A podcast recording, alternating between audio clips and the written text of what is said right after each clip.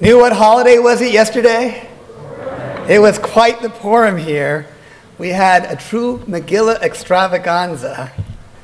And we did so for a holiday that was declared not by the Torah, because it comes later, nor by the rabbis of the Talmud, but who declares that there should be Purim? Queen Esther and her uncle Mordecai, as recorded in the Ketuvim in the Book of Writings.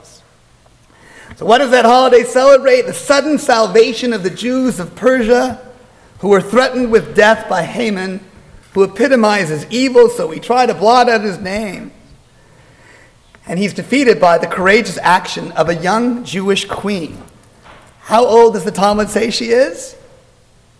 16 years old, who calls out her identity and says, I'm a proud Jew, and speaks her truth to power.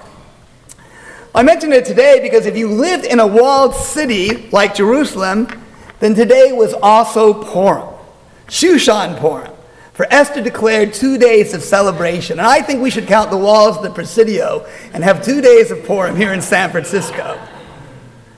But it is fascinating if you think about it from a halachic, a Jewish legal perspective, that we have a Hag, a holiday as joyous and silly as it is a form of Jewish carnival that's meant to be observed for all time, even in Yamei HaMashiach, the rabbi said, in the days of the Messianic age, we will still have Purim. And that this holiday was commanded not by a man, but by a young Jewish woman. Esther makes halacha, she makes Jewish law. And the rabbis of the Talmud later endorse her decision. She makes the difference.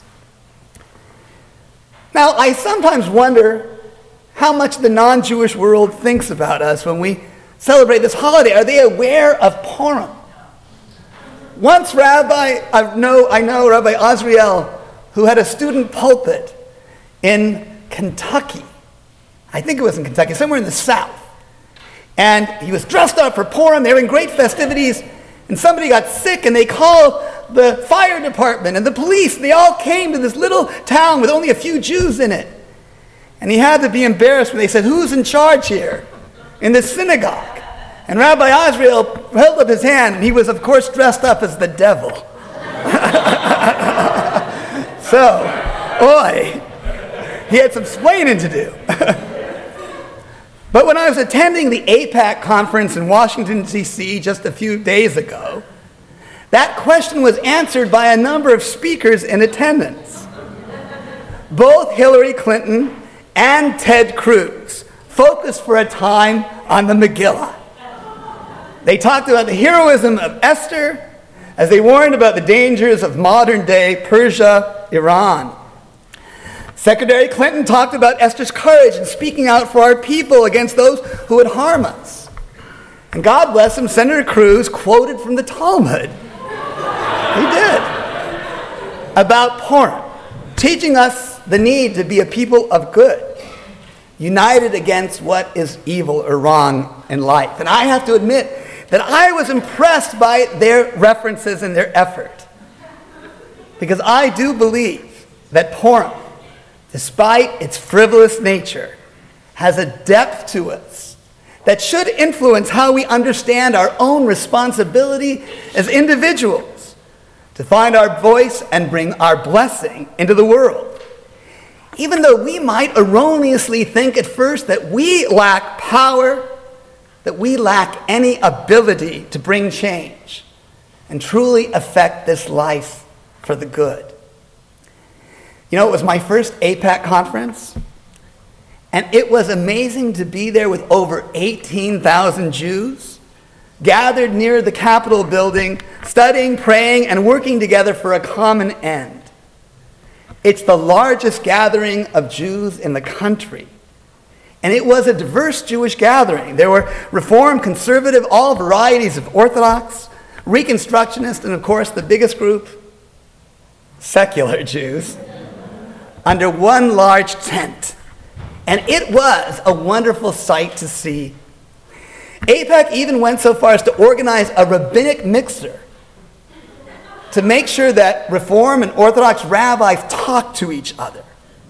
That doesn't happen in many places. It's a problem. And they did that. So I found myself schmoozing with the rabbi who is now the rabbi who's at the wall greeting kids looking for a Shabbat dinner. Remember that guy before?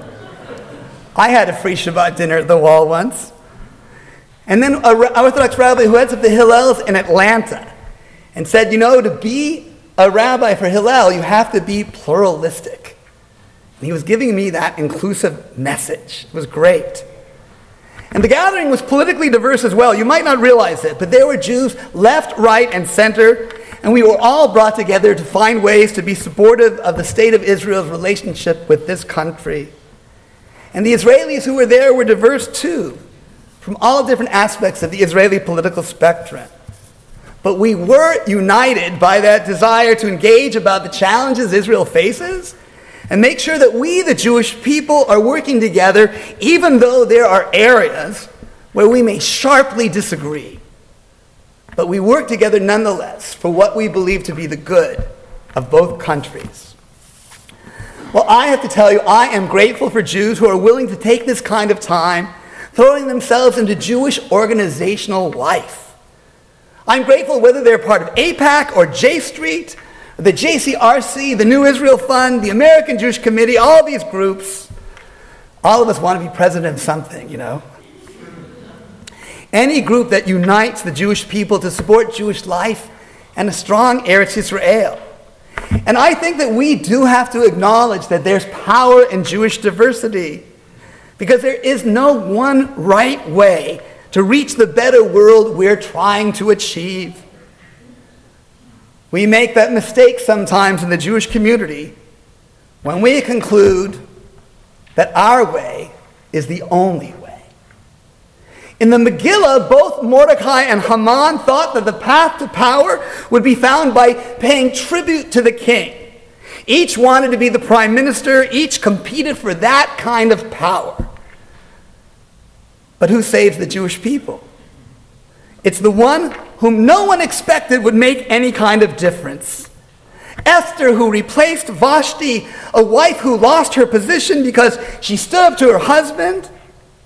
Well, she does the same thing. Esther finds her voice.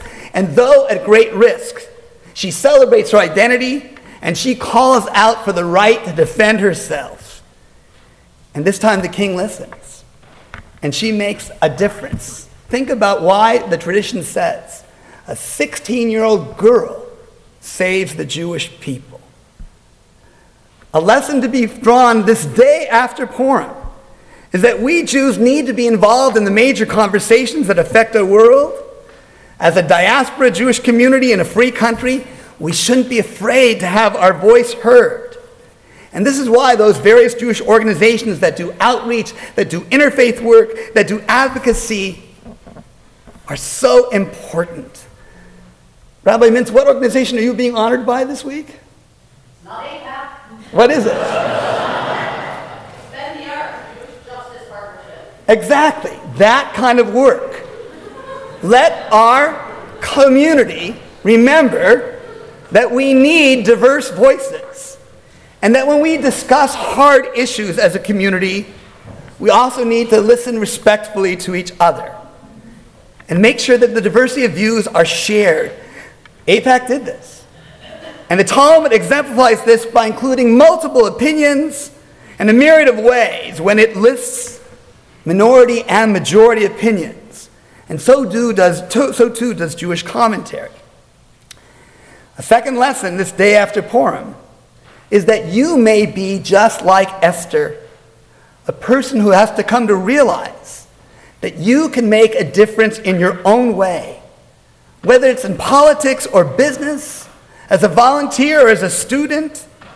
Mordecai tells Esther, perhaps you were just born at this time and given this position for just this particular reason to be the one who saves us.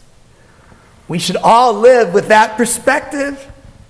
We should all understand that even if the challenge that's facing us is not a life or death issue, but may, they, maybe you were born at this time to open a child's eyes to learning and the joy of learning.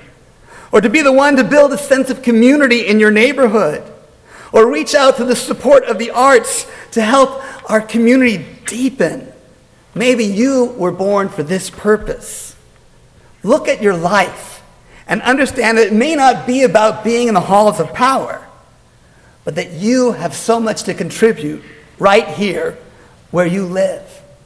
You have a gift to give. You have a blessing to bring. And perhaps you were born at this time for just such a purpose. Shabbat Shalom.